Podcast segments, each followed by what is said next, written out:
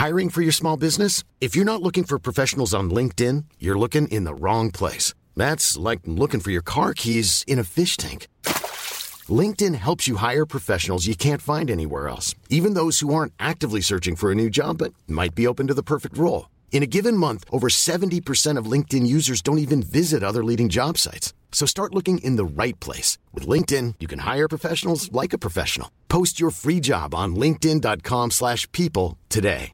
Want flexibility? Take yoga. Want flexibility with your health insurance? Check out United Healthcare Insurance Plans. Underwritten by Golden Rule Insurance Company, they offer flexible, budget-friendly medical, dental, and vision coverage that may be right for you. More at uh1.com.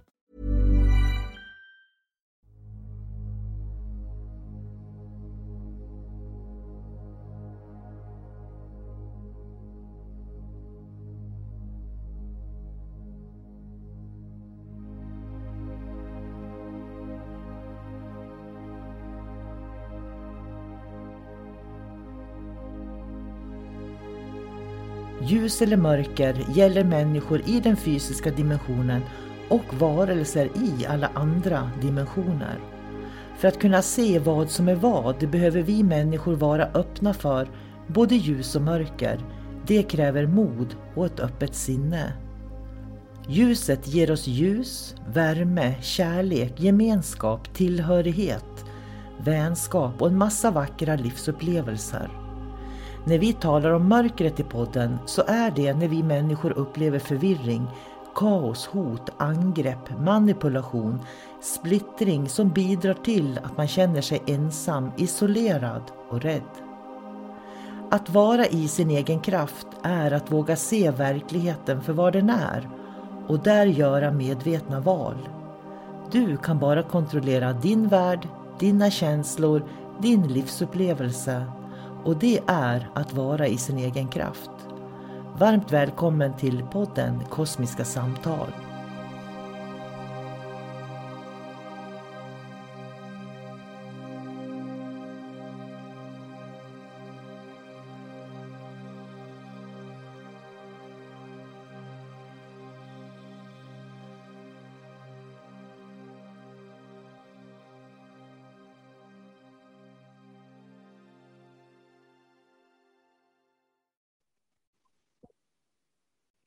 Hej och varmt välkommen till Kosmiska samtal. Jag heter sol karina och jag har den här podcasten tillsammans med min vän David Gran.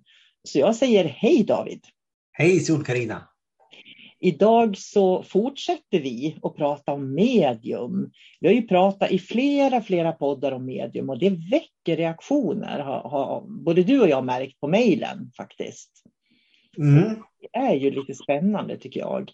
Så frågan är om, jag ställer frågan till dig då, eftersom vi har pratat så mycket om medium nu. Kan vem som helst bli ett medium tror du? Nej, det är för att alla är redan medium.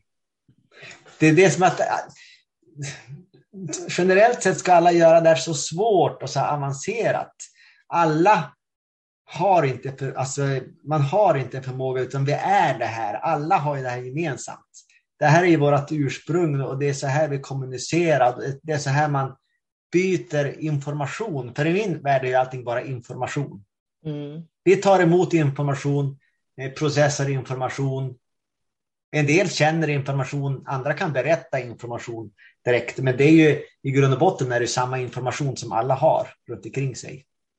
Jag tycker det är en lika dum fråga ungefär som man kan fråga så här. Kan alla bli poliser? Kan alla bli bagare? Kan alla bli undersköterskor? Ja, det kan man om det är det man vill. Om det är det man känner sig ämnad attraherad till. Ja, och sen är det ju naturligtvis om man har eh, dels för egen skull så då kanske man vill utvecklas. Och då är det ju frågan om man ska kategorisera det som att jag är ett medium. Utan då är det som bara att jag har lärt mig att hantera min omgivning, informationen runt omkring. Eh, jag har stor nytta av det i, i mitt liv. Men kanske om man ska jobba och ge någon råd till exempel, då kanske det är aktuellt att sätta en term på vad man gör och då blir man ett medium. Men jag skulle säga att alla är ju redan medium. Och jag, håller med, jag håller fullständigt med om det för att när jag utbildar esoteriska rådgivare så egentligen ger inte jag dem någon ny kunskap, utan jag visar dem en kunskap de redan har. Och det blir liksom, det är någonting helt annat. Därför att vi har redan kunskapen inom oss. Det är ingenting vi behöver egentligen öva på att få. Den finns redan där. Vi behöver öva på att se den, så att säga. Se den och också i, i viss mån att, att behålla den. För det som jag har upplevt är att barn som inte är så gamla, de har den här gåvan, att, eller gåvan, de har mycket närmare att bara ta in all information som finns runt omkring. Men i takt med att man blir äldre så då eh, skapar man strukturer i hjärnan och regler i hjärnan som berättar vad man ska tro på, vad man inte ska tro på, vad som är rätt och vad som är fel. Och det är då man på något sätt sätter ett tak på, på sitt, eh, sin mediala gåva, om man ska säga så. Så att på många sätt så är det att ha kvar den här fantasin, ha kvar känslan av att allting är möjligt, det finns inget fel, eller som du brukar säga, att det finns ingen fantasi. Att, att behålla den känslan eller den kanalen. Att plocka in, in information och tro på och faktiskt våga tro och känna på allting som, som kommer till en. Jag tror att det, att det är viktigt. Och jag, jag tänker för att ibland kan man läsa folk som... Alltså det, det är så här att om, egentligen om man skulle fråga hundra människor vad, menar, vad är mediala gåvor för någonting? Då skulle du garanterat få hundra olika svar. Och en del skulle vara så långt ifrån varann så man bara oj, ser du så där på mediala eh, förmågor? Det gör inte jag. Så egentligen när någon säger att man förlorar sin mediala förmåga eller man har hittat sin mediala förmåga eller vad man nu säger, då behöver man nästan be dem förklara hur menar du då? Därför att jag, jag kan liksom se, och det är också ganska vanligt att folk skriver så här, Ja, jag förlorade min mediala förmåga, men jag hittade den igen. Jag hade den när jag var barn. Ja, och varför hade du den när du var barn? Jo, därför att då var du i alla de här dimensionerna. Du hade, hade din fantasi levande. Men det är ju ingenting som man tappar, menar jag. Man kan inte tappa det. Det finns alltid där. Det som händer, det är precis som du säger, att man, man präglas och lär sig nya saker. Och sen låter man det här nya som man lär sig definiera vem man är på något sätt. Istället för att bara ta det för lärdomar och erfarenheter som kompletterar det jag redan har i mina mediala gåvor, så att säga. Ja, och, och rent tekniskt så skulle det kunna vara så att vi är fast i den här tredje dimensionens tänkande. Om man tror att det är bara det som existerar runt omkring oss, så då är det så också. Då, då, är det så det blir. Det är ungefär som att jag går in i ett rum. Och när jag har varit i det där rummet nog länge, nog många år, då börjar jag glömma bort hur det såg ut utanför rummet. Och till slut så är det här rummet bara min värld. Mm. Men så fort någon annan kommer in och öppnar upp en dörr eller ett fönster, så då finns ju alla dimensioner där. Så det är ju det är ju jag i det här fallet som sätter begränsning på mig själv när jag tror att det bara existerar, den här tredje dimensionen, bara det här rummet. Så att det, man måste ju frigöra sitt sinne på något sätt och bara våga tro att allting är möjligt. Det är det som är nyckeln. Och till, I början är det övning. Och till slut så då, då sitter det i ryggmärgen och då är det bara så. För mig blir det här med mediala gåvor lite grann som, som självkännedom. Ju mer självkännedom jag har och känner mig själv och kan mina reaktioner, eh, jag, har, jag liksom förstår hur mitt känsloliv fungerar, mina tankar och alltihopa. Det skapar någon sorts självkännedom, att jag känner mig själv. Och när jag känner mig själv, då blir det ju mycket, mycket enklare att sätta det i relation till allting jag möter. Och där finns den mediala gåvan i min verklighet. Eh, då. Och det är därför som jag, när jag utbildar medium, tycker det är viktigt att man jobbar sig igenom olika dimensioner, provar olika saker så att man kan skilja på vad som är vad, att man förstår skillnaden på ett naturväsen, Eh, minnena från andra sidan eller på andliga guider. Man förstår skillnaden. För gör man inte det, då, då, har man, man tappar så mycket på något sätt tycker jag. För som jag brukar säga, att man måste veta vem som kommer in i rummet. Om det kommer in någon i rummet och så säger ja, men det, det är andra sidan. Men tänk om det inte är det? Tänk om det är en ängel? Tänk om det är en mästare? Tänk om det är en alien från en annan dimension? Om du inte kan skilja på det, då, kan ju, då vet du, jag menar, då blir det det här rummet som du pratar om, det blir ju ännu mindre på något sätt, tänker jag. Och det är därför det är så viktigt att våga gå utanför rummet, att våga eh, att liksom möta omvärlden och samtidigt kunna dra sig tillbaka och känna det här är jag. Alltså man måste någonstans känna sig själv. Så medialitet för mig är att känna sig själv. Jag, det håller jag med om fullständigt. Och medialitet kan vara något så tråkigt också. Eh, för det är många som vill att det ska vara, eh, man ska träffa spöken och sånt och eh, läsa någons framtid. Det, det är visst det är en gåva man har. Men bara en sån enkel sak som att jag kan förstå en annan människa. Jag kan läsa av den människan, känna vad den känner, läsa vad den vill. Det är också ett sätt att utbyta information. Så jag vet inte, jag pratade med någon här för, för ett par dagar sedan och vi kom fram till att både jag och hon, vi gillade att observera människor. Och inte för att liksom observera och, och snacka skit om dem, men vi tyckte verkligen att det är roligt att prata om människor, prata om deras beteenden, eh, hur de ser ut, eh, ja, men hur de gör i vissa situationer, när man är på ett snabbköp, människor beter sig på olika sätt. Och det är bara för att då lär vi oss också om, om oss själva också väldigt mycket. Jag lär mig om, om genom att observera så, så lär jag känna mig själv. Och genom att observera så då lär jag mig också att läsa av hur, jag, hur ska jag förhålla mig till andra människor för att jag inte ska göra dem ledsna till exempel. Eh, och på, på det där sättet kan man bara laborera fram och tillbaka och det är också en typ av medialitet. Att förstå hur jag, mitt beteende påverkar en annan människa. Och jag tror nyckeln är där precis för att om du tittar på barn Eh, de har ju den här nyfikenheten hela tiden. Det är nyfikenheten de lär utav. Nyfikenheten, liksom, hur smakar det här? Nej, fy då, det här var inget gott. Ja, då vet jag det. Det är nyfikenheten som driver barn att utvecklas. Om man då som förälder står där hela tiden, nej, nej, nej, aj, aj, aj, akta dig, så det får du inte göra. Då kommer ju barnen till slut inte att få ha den här nyfikenheten kvar. Man dödar ju den på något vis. Så att eh, nyfikenhet och sen att, att det går på erfarenhet. Jag tror att det, det är nycklar till medial kunskap. Eh, så, och, och det, det är därför jag kommer tillbaka till det här med självkännedom också. Eh, då, att, jag tror precis som du, att det har att göra med hur jag lär mig att ta emot världen. Och jag tror att det är viktigt att man observerar. Vet du, när jag var ung, vet du vad jag drömde om då? Då tänkte jag så här, och vad roligt det skulle vara att sitta på en bänk och skriva en bok om alla människor jag ser, tänkte jag. Och det är ju att observera, precis sådär, att bara sitta och se, hur gör den här personen nu när den rastar med hunden?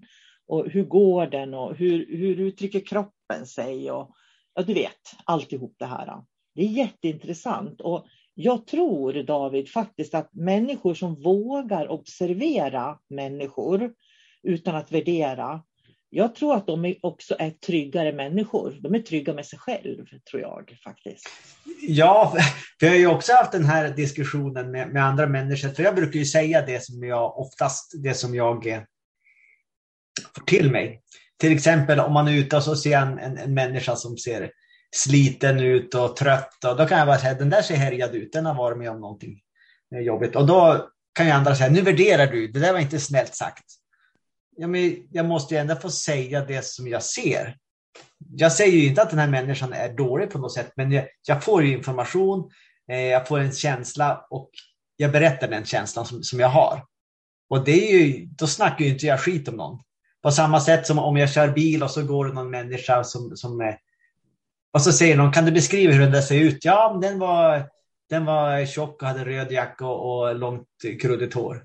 Det är ingen värdering, det är så det ser ut. Mm. Så att jag, jag, gillar att se på saker precis som de ser ut och säga precis hur det ser ut.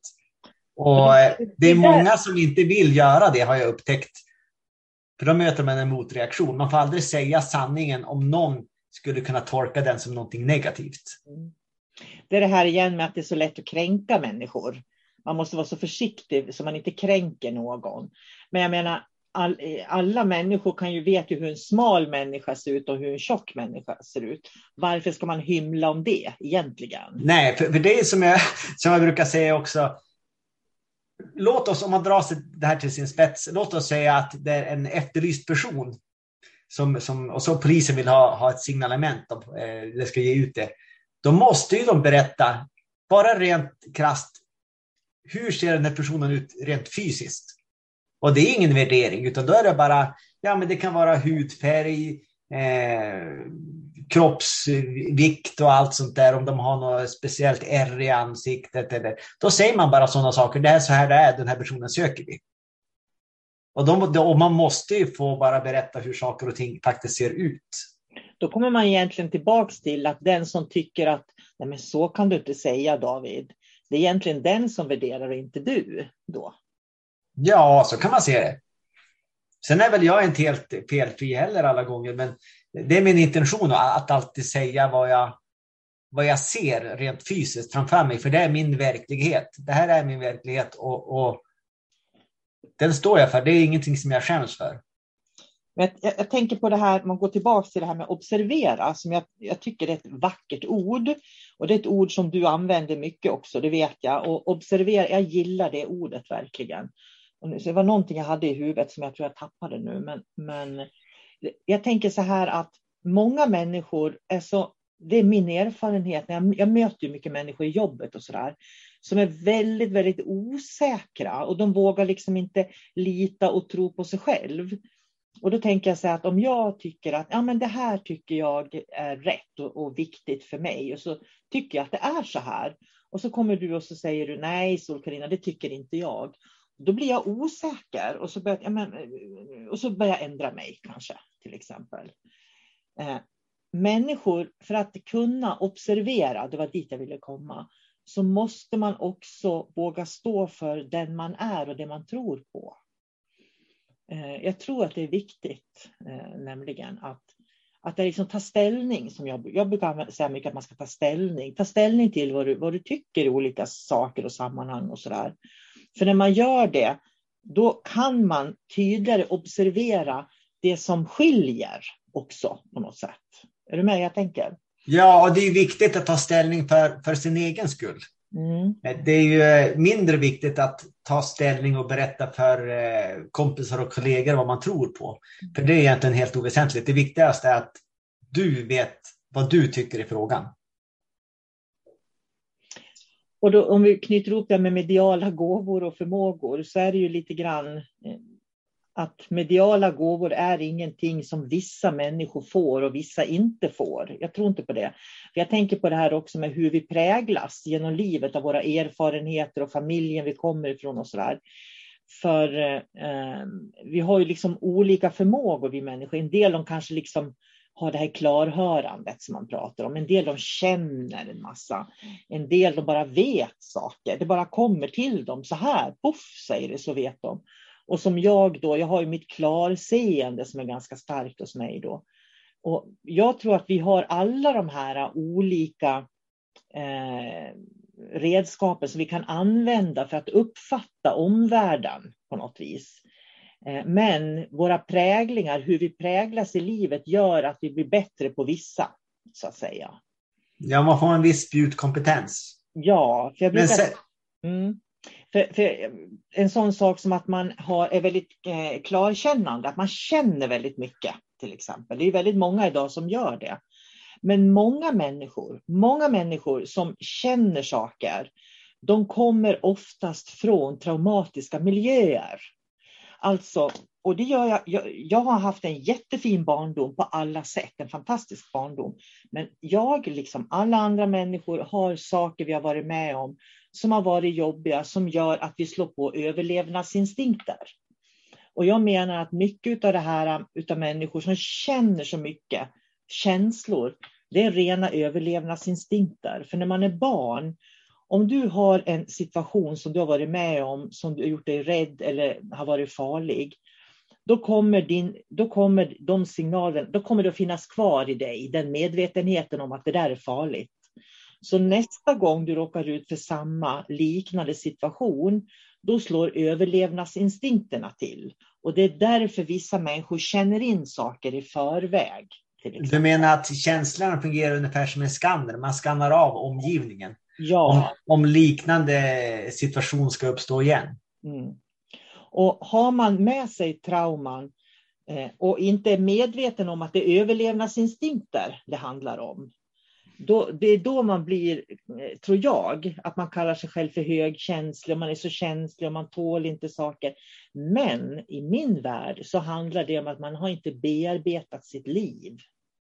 För om man bearbetar sitt liv och det man har varit med om, observerar, sätter det på plats så att säga, då, då kan man också förstå de här, det här man känner. Man behöver inte den här överlevnadsinstinkten. Så många som kallar det för mediala gåvor bär egentligen på överlevnadsinstinkter. Och, och överlevnadsinstinkten har blivit en identitet. Alltså det har blivit en del av ett, ens liv. Det är sån som jag är. Ja. Jag är en, en känslosam människa. Jag är mina känslor. Eh, jag har lätt till tårar eller vad det nu kan vara. Så att då gör man det till något speciellt istället. Ja, och så ja. använder man sin, sitt eget trauma och känsligheten till att läsa av andra människor. Och det blir ju väldigt fel, för då filtrerar du ju avläsningar eller vägledningar du gör på andra människor genom din egen. Eh, och antagligen så är det ju mest troligt genom rädsla och skräck då. Ja. Som man filtrerar allting. Och det är inte ett bra sätt att möta en ny människa, att skanna av en omgivning på grund av att man är rädd. För då får man ju ingenting positivt tillbaka som man säger så. Man hittar ju bara det som är, är dåligt i olika sammanhang som man bör vara rädd för. Min erfarenhet är att de människor som är riktigt mediala, som verkligen är, eh, har otroligt god självkännedom, de behöver aldrig säga att de har det eller är det. De bara lever det. Det, det är liksom en, det blir en del av personligheten. Jag menar, du har ju en väldigt du har ju en väldigt stark medial förmåga, David, till exempel. Men du går ju inte omkring och säger jag är otroligt medial. Den använder ju du varje dag i ditt liv för att leva ditt liv på bästa sätt. Ja, det är främst där som jag, som jag använder allting för att jag, så har det varit i alla fall fram tills nu. Eh, nu har jag gjort lite poddar och sådär, men jag har alltid gjort saker och ting för min skull. Mm. Att jag gick kurser för dig till exempel. Det var ju för min skull, för att jag vill utvecklas. Jag tycker det är intressant. För när jag lär mig saker och ting, då vet jag också en bieffekt är att de som står mig nära, de kommer ju att, att må bättre också förstås. Mm. I och med att jag börjar bli tryggare i mig själv. Så att jag har alltid haft fokus på mig. Och det, så är det nu när vi har poddar här. Mm. Att jag, jag tycker att det här är roligt och då gör jag det. Och då kanske vi kan spela in det här och så kan folk lyssna på det. Och så kanske de kan tycka det är intressant och så går de vidare med sina liv och, och utvecklas på olika håll. Så jag menar, det är ju, gör man det man tycker är intressant så då kommer det andra till gagn. Mm. Om vi skulle runda av den här podden då och du skulle ge mm, ett gott råd kring det här med mediala gåvor, för att man kan ju inte förlora dem. Förlorar man dem, då dör man mest troligt. Eller också har man varit med om ett jättejättetrauma som gör att man har stängt av allt för man är så filtrerad in i genuin rädsla bara. Det, det, är ju det som kan stänga av, om man nu kan stänga av. Eller att man slutar lyssna helt enkelt för att man mår fruktansvärt jättedåligt på något sätt. Eh, för annars menar jag att det finns där hos alla. Ja, det, det finns hos alla, precis som att mitt, mitt sätt att se på saken är att vi är ju alla samma beståndsdelar. Vi består ju alla av samma, samma medvetande. Det är bara olika små eh, for, olika formler som har gått in olika varelser hit och dit, så alla olika medvetande nivå. Men beroende på vilken medvetande nivå man har, desto mer kan man använda det som är medialt. Men alla har ju den mediala kanalen. Och sen är det upp till individen att, att förvalta den och utforska den och liksom öppna upp mer och mer och mer hela tiden. Och då det tips som jag kan ge det är hela tiden att följ din nyfikenhet. För det har funkat för mig och det har funkat för, för många andra också. Att det som du känner att du mår bra av och du vill utvecklas i, det är den rätta miljön. Mm. Och sen tänker jag också att eh, man kan ju göra val ibland. Att ja, men det här känns jättebra, jag gör det här. Men sen när man är mitt i det så känner man, nej men det här var inte så himla bra. Det är okej okay att backa. Eh, så man ska komma ihåg att bara för att det känns bra i ett ögonblick så behöver det inte vara det rätta. Utan jag, jag, det jag menar är att vi gör väldigt mycket som vi tror att är bra för oss, fast vi egentligen inte behöver också. Och det finns en stor lärdom i det med. Eh, jag tänker på alla gånger man går på pumpen i livet på olika sätt. Det är ju då vi lär oss som mest egentligen vad vi vill och inte vill. När vi ger oss in i någonting som vi kanske ångrar eller önskar vi inte hade gjort eller sådär. Då får man inte backa med skuld, utan då måste man ju backa och känna att oh, det där var inget bra val jag gjorde. Eh, hur kom det sig att jag gjorde det här valet? Och vad kan jag göra för bättre val i framtiden? Så att man är medveten om det. Så att just det här att det som känns bra är oftast rätt. Därför att man kan lära sig av det som blir fel också. Men då är det ju också viktigt att vi lever i nuet. För att just nu så kanske man vill göra det som känns roligt. Men det är inte säkert att man ska göra det hela livet då. För när man har lärt sig vissa saker eller halvvägs in i det där projektet, då har man liksom lärt sig det man ska. Mm. Och då är det helt okej okay att backa. Då kan man backa och bara säga, ja men det där var ingenting för mig, men nu vet jag det. Nu mm. behöver jag inte fundera och så har jag fått en erfarenhet. Och sen byter jag spår till någonting annat. Det är så de mediala förmågorna utvecklas och det är så vår självkännedom utvecklas också. Men skulle man till exempel fastna i en mall, i ett spår, att jag är medial och eh, jag har mitt yrke där jag gör samma sak varje dag. Eh, man kan vara en healer eller vad som helst. Då utvecklas man ju ingenting. Och vad händer då med den mediala förmågan? Den stagnerar och den går bara på erfarenhet till slut också. Det, det tillförs ingen energi eller glöd till det här eh, mediala flödet. Utan då är det ofta att man jobbar med, vad ska man säga, med tanken på något sätt, med erfarenhet. Och det är också ett sätt egentligen att, att stänga ner det mediala. Det har inte jag tänkt på. Men det är när det går på slentrianmässigt allting. När man bara går på erfarenhet, liksom går från, ger healing från huvudet till exempel. Mm. Det blir också ett sånt sätt att, ja visst, det kanske, det, man har ju det i sig så att man kan ju ge healing, men det blir ju kanske inte levande. Man har inte det här flödet utan det blir bara någonting mekaniskt, någonting man upprepar. Ja, pratar man om healing så är det ju otroligt viktigt tycker jag att man är nyfiken och inte tänker att så här gör jag och sen gör jag så här och sen gör jag så här och så blir det bra. Liksom. Nej. I healing måste man ju verkligen vara nyfiken och öppen för att här, här är en person, jag har ingen aning om vad den här personen, vad det handlar om egentligen. Men jag är nyfiken på att få vara med på den här resan som den här personen gör tillsammans med mig just nu. Ja, för om man lär sig i, i början en, eh, att gå en healingkurs, vad det nu kan vara, då får man ju oftast en, en eh, manual hur man ska göra och det är jättebra för att få en grund. Men eh, sen kanske efter man har gjort visst antal behandlingar, då kanske är det någonting som pockar och drar. Och då börjar man gå utanför den här manualen som man har. För då kanske man får en ingivelse att vänta nu, varför får jag en impuls att gå till det här stället? Och så gör man saker och ting som man normalt sett inte skulle ha gjort eftersom det inte står i manualen. Men då har man börjat följa den här känslan. Man, man, man går liksom från huvudet ner till hjärtat och så är man nyfiken. Naturligtvis ska man ju alltid ha kontroll över vad man gör. Och då, då, då är man i det där flödet också där man, man är i det mediala flödet om vi nu pratar medialitet. Och det David ska få bli slutorden. Jättebra slutord, som vanligt tycker jag. Eh, jag ska säga till de som lyssnar att eh, ni, du som lyssnar, får jättegärna dela den här podden om du gillar den, så att fler hittar till den. Eh, har du saker du tycker vi ska ta upp i podden och prata om så gör vi gärna det. Skicka iväg ett mejl till mig eller David. Och jag säger tack David för ett, ytterligare ett spännande och samtal där, där man har fått liksom vända lite på insidan av huvudet. Mm. Man har någonting att, att fundera på nu när vi ska, ska gå och lägga oss. Vi spelar ju in lite sent på kvällen. Så, Ja, precis. så det blir intressant. Ja, får se vad vi drömmer i natt då. Ja, Mm. och medialitet antar jag. Ja, det kan vara så. Kanske få någon insikt.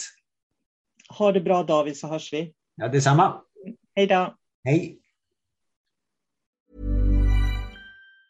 Mom deserves the best, and there's no better place to shop for Mother's Day than Whole Foods Market. They're your destination for unbeatable savings, from premium gifts to show-stopping flowers and irresistible desserts. Start by saving 33% with Prime on all body care and candles. Then get a 15-stem bunch of tulips for just $9.99 each with Prime. Round out Mom's menu with festive rosé, irresistible berry chantilly cake, and more special treats. Come celebrate Mother's Day at Whole Foods Market. Planning for your next trip? Elevate your travel style with Quince. Quince has all the jet setting essentials you'll want for your next getaway, like European linen, premium luggage options, buttery soft Italian leather bags, and so much more. And is all priced at 50 to 80% less than similar brands. Plus, Quince only works with factories that use safe and ethical manufacturing practices.